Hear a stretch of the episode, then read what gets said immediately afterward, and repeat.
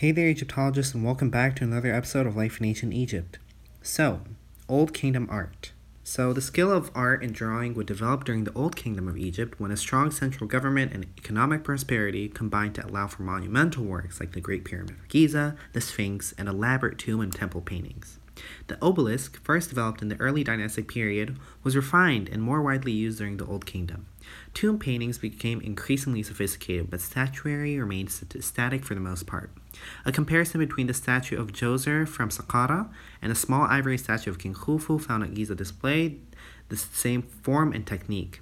Both of these works, even so, are exceptional pieces in execution and detail. Art during the Old Kingdom was state mandated, which meant the king or high ranking nobility commissioned a piece and also dictated its style.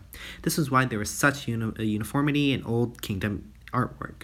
Different artists may have had their own vision, but they had to create in accordance with their clients' wishes. This changed when the Old Kingdom collapsed and initiated the First Intermediate Period.